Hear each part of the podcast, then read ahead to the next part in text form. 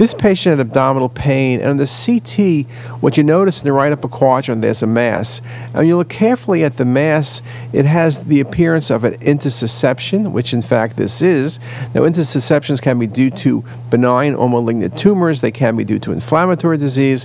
When you look carefully, you see a mass in the transverse colon, which is fatty density. This was a lipoma arising in the region of the cecum, but then herniating upward with an enterocolic intussusception.